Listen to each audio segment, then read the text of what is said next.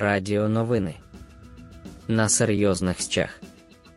Так нам подобаються розмірковування та мудрування орків опозиційного смороду і штибу, які начебто не з ордою, уже й не живуть на болотах, деякі вже навіть мають український паспорт. Дякуємо Офісу президента, але все одно є провідниками ідей фюрера і прихильниками Фатерлянду. Коли вони видають свої експертні висновки і аналітичні прогнози стосовно військових результатів і диспозицій на фронтах війни України з Ордою.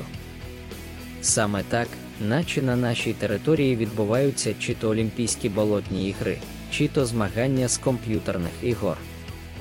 І всьому світу лише слід визначити переможця, а наслідки у вигляді воєнних злочинів, геноциду і інших прелестей руського міру, зокрема і тисяч тисяч смертей, не зараховуються і відновляться після перезавантаження системи.